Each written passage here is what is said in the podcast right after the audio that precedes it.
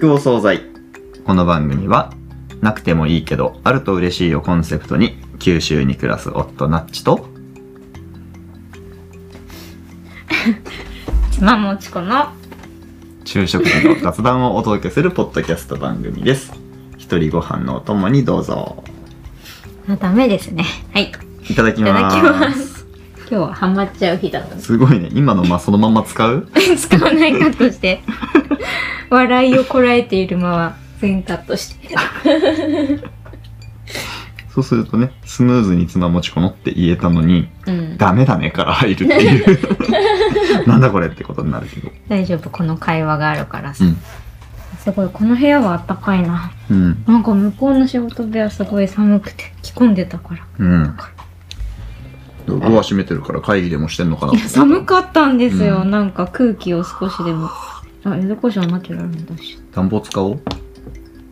そこまで寒くもないんだよね。そうですね、うん、そっか。微妙な季節ですね。ちょうどいい、うん、着込めば別に快適だから着込んでたんですよ。うんうんうん。なんか夏はさ、うん、この番組はなんかこうクーラーをなかなか使わなかったよねエアコンつけろやみたいな感想を抱かせてしまったことで有名ですけどどこにだよ界隈に界隈にね、うん、冬は暖房使わねえのかよっていうことをね、これから。いやいや、寒くなってきたら使うけどさ、うんうん、今はだって心地よさがある季節なんだけど、はいはいはい、じっとしてると寒いだけで、うんうんうん、なんか今日の食卓は、ね、残り物を並べたら、うんうん、朝のなんか豚汁じゃないな、けんちん汁みたいなお味噌汁の残りと、うんうん、そのさらに前のカレーの残りと、うん、でもそれぞれ量が微妙に少ないから、ね、足りないなってなって 冷凍餃子も焼いて、うん、なんか和洋折衷が過ぎる感じ。ああ、確かにねまあカレーは日本食なんだよ。日本のカレーは、うん、うん、あと焼き餃子も日本のやつなんで。そうだねじゃあ和食解釈次第だね。うん、餃子の時に、うん、今私、うん、冷蔵庫からうん、柚子胡椒と普通にラー油を、うんうんうん、酢醤油に添えてさ出したけどさ、うん、餃子に柚子胡椒を使うっていうのは、うん、九州に来て初めて知ったことの一つかも。そっか。うん。ない、置いてないの？餃子屋さんに。ないんじゃない？美味しいよね。そうね、うんうん、でもなんかやっぱり餃子はね、ラー油派だな、どっちかというと、うん、なんか鍋とかに入れるのはすごい好きなんだけど、柚子胡椒、うんうん、こっちだと普通に餃子のお店に行ってもさ、うん、卓上に柚子胡椒があるじゃん。あるある。最初それにびっくりした。うん、そういえばそうね、餃子にもはや違和感ないな。うん、むしろラー油は使わないとかあるの？いや、どっちもメジャー？うん、うん、ラー油は絶対あるよねって思う。柚子胡椒はまあほとんどあるよねってなるほどっていうぐらい。今すごいよく分かった、うん、で餃子屋にじゃあ、うん、柚子胡椒が置いてなかったら、うん、なんでないのってなる？いや、そうでもない、うん、スタイルが違うのだろうなという感じ。なるほど、うん、その辺の調味料系はね結構、うん、面白いよね。コンビニでさ、うん、肉まんを買った時のさ、うん、はいはいはい、それも最初酢醤油いりますかって聞かれた時びっくりしたもんね、うんうん、らしいね。よう言うよねそれ。そう、うん、すごいだから衝撃的だったんだね、うん、何年経っても言うってことは、うんうんうん、もう今では驚かないけど、よう言うよねって、一般的にね。あ、一般的にか、うん、そう、そんな有名な話なんだ。九州ではなんか酢醤油がついてくるらしいみたいな。そんな有名な話なのか、うん、じゃあ知ってるはずだったんだ。地域差の話でよく聞くけど、うん、まあでもそれはこっちの人に有名っていう話なのかもね。あ、そうなの？でもなんか昔に、その数年前だけど、それを SNS で発信した時に、なんか九州の人からは、関東では酢醤油ついてこないんですかみたいな、むしろそれにびっくりみたいな声もあったよね。そうね、そうね、うん、いや、そういうもんだけど、うん、なんかその地域差の話での中でメジャーな話題っていう気がする。そうね、それを知ってたら、あ、本当なんだっていう喜びというかって感じられたのかもしれないけど、私普通に知らなかったから。から関西ではからしらしい。ああ、そうかそうか。いや、逆に何つけんのって。何もつけない。ねえ。うん。つけないんだ。だからでも餃子みたいな感覚に近いのかもね。うんうん。感覚的に。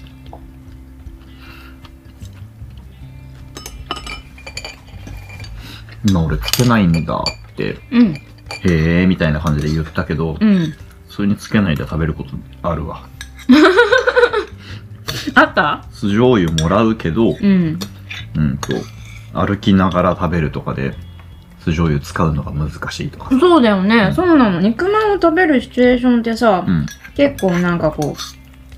う、コンビニ肉まんを食べるシチュエーションってなんか片手間で済ませたい時とかが多いからさ。家でね、わかる、家で手作り肉まんを作りました、お皿に酢醤油が盛られており、ただちょんちょんって食べるよ、私もきっと。はいはいはい、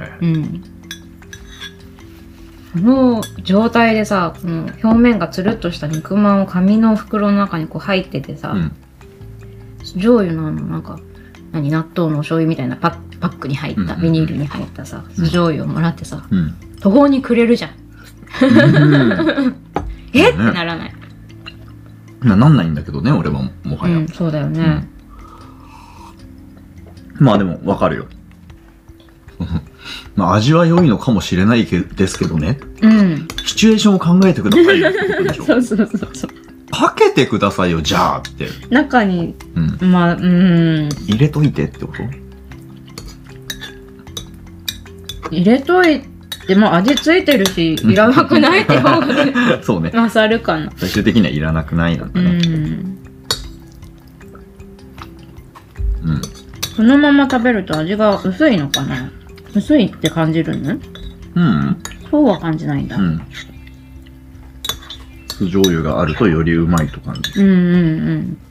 肉まんの表面ツルツルしてるじゃん、蒸したままのやつ。そこに酢醤油が染み込まないから、ちょっとかじって染み込ませるみたいなことはやるね。そうだよね。まあなんか数年暮らしてそうなんだなーって分かったけど、でもそれもさ、なんかこう肉まんの一口かじるとさ、逆にこの生地の部分と肉の部分があって、その生地の部分ってすごい吸水性がスポンジみたいだから。かけたら、上の方に全部吸われて下までいかないんじゃないかとか、とりあえずやっぱりね、納得がいかない。それは誰もが一度ぶち当たる壁なんだ。あ、そうなんだ。まあそれはね、その時のシチュエーション、時間の余裕とか気分によっていろんなソリューションがあるんですけど。そうなんだね。かじってつけてかじってつけてをやるっていうのはまあ一つ。ああ、だいぶそれは止まって食べてなんか余裕がある感じだね。もうリッチなソリューションですよね。そうだね。ともう一つは、肉の層までまずかじるの。はいはいはい。肉が見えるところまで。そしてその肉と生地の間に空洞があるじゃない。まあね。そこに。肉まんを傾けながら、まんべんなく全体に酢醤油が行き渡るように流し込む。んでしょ。わかる。あれだって袋一回開けたらさ、早くその手を解放したいじゃん。垂れるし。だからね、肉まんをさ、包んでくれる紙袋があるじゃん。包んでるやつ。あれにこう押したらちょっとずつ出てくる酢醤油ポケットをつければいいんじゃないって思った。なるほどね、開発コストをかけてそこに。そう。なるほど。関西ではからしが出てくる。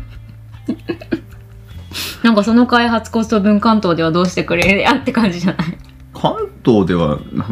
定期券とか入れるんですかね。定期券とかスイカとか入れたらいいんじゃない？ちょっとずつ出てくるの。不足してますよって言われちゃう。肉まんを改札にこうピッ。そうだね。うん、ピンポーン。引っかかるんでしょ。うん、生煮えです。そっち？交通費がちょっとずつしか出てこないからかと思った。うん。なんか朝話そうって言ってたことあったよ。漫画家。あ、そうか。私が突然朝、漫画家さんってすごいよねってふとつぶやいたら、別になんかそんな深い話をするつもりはなく、それじゃあ後のお惣菜でそれ話すって言われたけど、多分1分くらいで終わる話だなと思いながら、まあ雑談だしいっかと思ってこの場を迎えるんですけど、何も深い話ないけど大丈夫？大丈夫。ただ普通に単純にさ、今スマホアプリとかでも漫画読めるからさ、読んでて、なんか面白かったんですよ、その漫画がね。面白くて、いや常々思ってるんだけどさ、漫画家さんってなんか駆使してるスキルが多くないと思って、お話を考える力がまずいるじゃん、ストーリーとかさ、で画力がいるじゃん、絵を描く力がいるじゃん。でなんかその単純にそれをこう文章としてさ起こすだけじゃなくてさ、イラストをただ添えるだけでもなくてさ、小回りとかさ、なんかその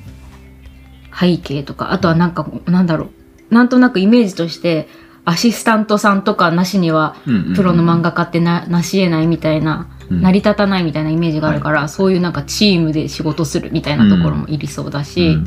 考えること多いなと思って、ね、なんかこう。わかんない。これ全部勝手な私の想像の世界だから全然違うかもしれないけど、小説家さんとかは結構一人で完結しそうなイメージがある。一人で黙々と、確かにね、完結しそうっていうか、それでその自分のアウトプットをこう、編集さんと2人1組になってやっていくみたいな感じだけど、なんか。そう考える要素多いなっていうのが一番あって、絵をさプロとして絵をなりわいにするっていうことだけでもすごいのに、ただ絵が上手なだけではなくて、ただ面白いお話を考えるだけでもなくて、どっちも突き抜けたレベルにするってすごいなーって思った、単純に。よく例えで言われるのが、映画を作るのと比べて、監督、脚本、演出、俳優、編集などなどを全部一人でやってるっていう、そういう例え方をしてるのを見たことがあるんですよ。ああ、なるほどね。確かに。そうだね。映画とか、そうだよね。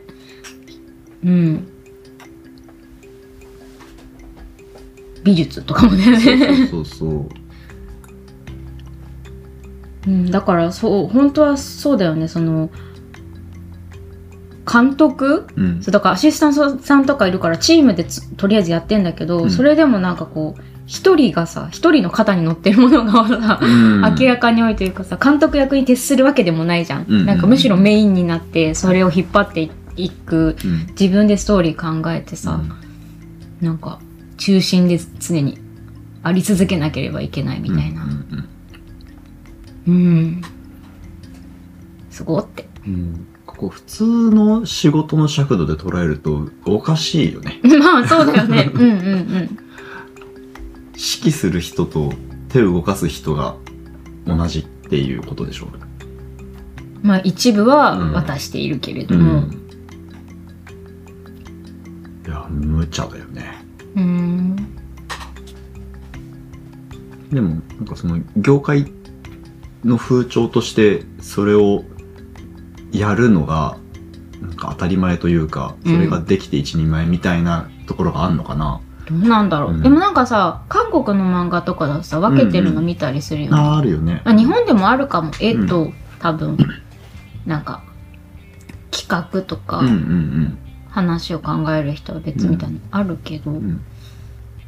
でもなんか一般的にはなんかやっぱり一人が全部やるみたいなイメージが強い気がするね、うん、なんかそういうさ、プロダクションで分業して漫画を描いていますみたいな話を聞くと、うん、なんかその仕事とはみたいな観点から、うん、あ、そうだよね、そうなるのが当たり前だよね、いいねって思うのと、うん、それと同時にでも漫画ってさ、一人から生まれてくるものなんじゃないのみたいなことをはい、はい、なんかどっかまだ思ってしまうよね、うん、そうだね、うん、それは多分、うん、私も多分自然にはそう思っちゃうんだろうな、無意識にね、うん、でもそういう価値観を持ち続けていると老害って呼ばれ出すんだろうな。あ、でもまあそれでいいよね、うんうん、まあ、漫画に限らずね、うんうん、まあ、でも今なんかこう思ったけど、うん、絵本とかはさ、はいはいはい、すごい絵とお話がさ、うん、別のことが普通っていう感覚があるじゃん、うんうん、もちろん両方描いている人もいっぱいいる、うん、それを珍しいとも逆に思わないけど、うん、誰々文誰々っていうフォーマットがさある、ね、すっごい普通じゃん、ね、どっちも普通じゃん、うん、一人で絵とお話書いてる人も、うん、絵とお話が分業も、うん、どっちも普通だし、むしろどっちの形でもやってる作家さんもいっぱいいるじゃん、うんうん、そういう感覚になるといいかもねあ、そうね、うん、何が違うんだろうか。一つは作るものの規模があるかもね、うん、漫画もさ、読み切り1話だけとかだったら多分よくあるんじゃないかな。作画と原作違うって。うーん、なるほど、そうなんだね。うん、絵本もさ、うん、まあそのシリーズものとかはあるけど、うん、一個一個で完結するじゃん。そうね、うんうんうん、いわゆる連載漫画みたいに長いものじゃなくて。そうだね、うん、あれ、それで何が言いたかったんだ俺は。違うよ、主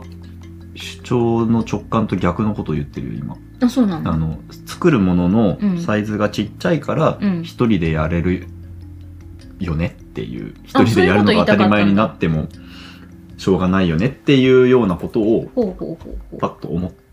てたんだけど、うんうん、全然それを補強する話になんなかった。ほうほうほう、そうだねなんか今違うこと言おうとしてると思ってた、うん、逆だ。なんか名を追って走るみたいな、その長期の連載になる、うん、うん、だからそういう帰結しかなくてあれ、そんなこと思ってねえなってそうなんや話しながら、聞きながら話を組み立てて迷子になっていくやつ。迷子になってたな、うん、でもなんか今直感的に何が違うんだろうってこう思ったのは、なんかこうやっぱりこう絵と、うん、そのお話が、うん、ビジュアル的にも一体化してるのかもね、漫画の方が。うん、それは私がただそういう感想になっただけなんだけど、はいはいはいはい、一体化度が絵本より漫画の方が高い気がした。そうそんなことないそこはそんなことない、うん、そっか。なんかこう分離できるじゃん。例えばさ、絵本の絵の、まあ、原画っていうか、うん、絵だけとお話だけで、うんうん、それぞれを抽出して、はいはいはい、例えばそれだけをそのまま白い紙にそれぞれ印刷して、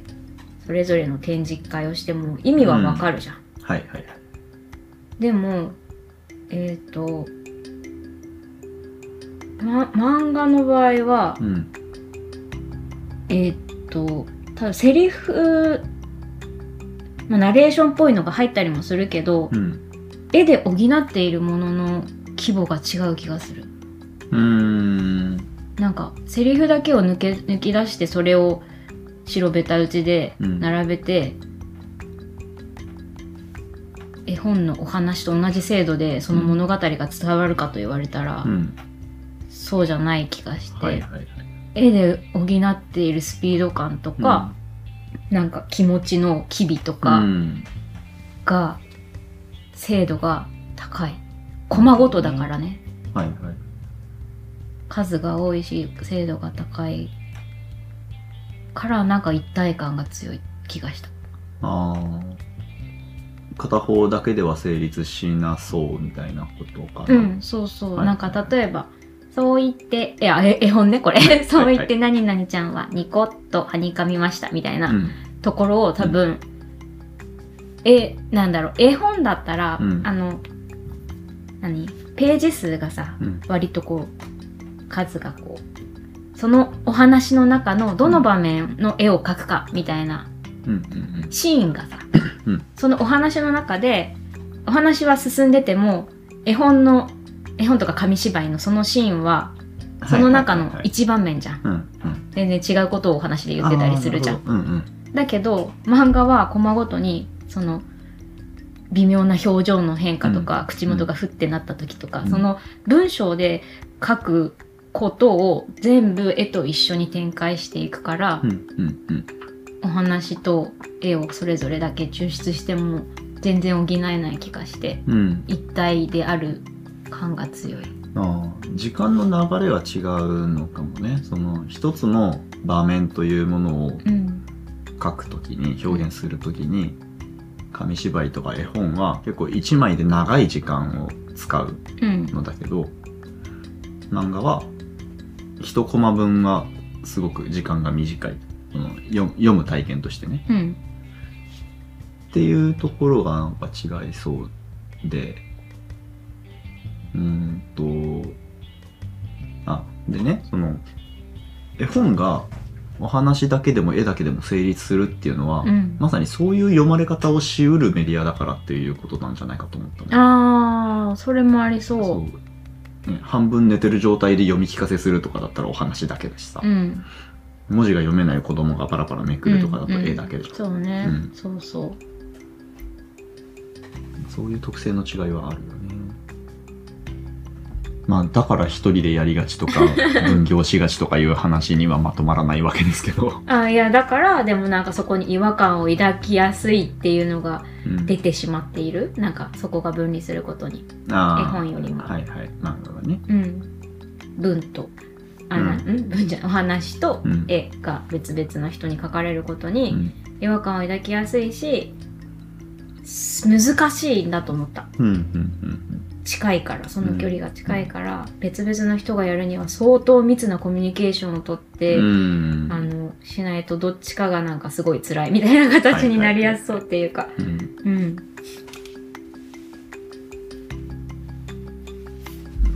うん、うん、ただこのページに挿絵をとかそういう話じゃ全くない気がして、うんうん、一緒に二人三脚でもうがっつりやらないと難しいんじゃないかなって、これは想像ですけど全部、うん、イメージを今の話で持ったかな。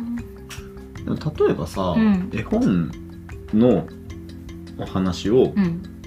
漫画にしてくださいみたいなのは可能そうじゃない、うん、もっと小回りして、うん、それはできると思う。描写を細かくしてみたいなさ、うん、だから原作と作画って分業するとして、うん、原作の人が作ったお話をさ、うん、どのぐらいコマとかページとかにどのぐらいの速さで散りばめていくかみたいなことは作画の人とか、まあ、演出の人とか、うん、なんかお話考える人とは別の人がやるっていうのも成立しそうな気はするけど、うんうん、それはすると思う、うん、まあ、でもそうか、お話考える人も漫画なのだからっていう、なんかこう漫画にはこういうお話だよねとかこういう展開の速さだよねみたいなノウハウというか勘どころみたいなのがきっとたくさんあるんでしょうね。あるとは思う、うん、まあ、出口のない話なんですけれども、はい、いやそういうのを考えるの楽しいよねっていう。そうね分かんないことを考えるっていうのね、分かることを目的にしなければ楽しいねそうだね、分からないことは分からないままでも別にですけど、うんうん、はい、分からない方が分かることもありますからね。ん？それはどういうこと？分かんない分かったようなことを言ってみて終わりですそうそうそうはい、そんなところで、はい、ごちそうさまでした。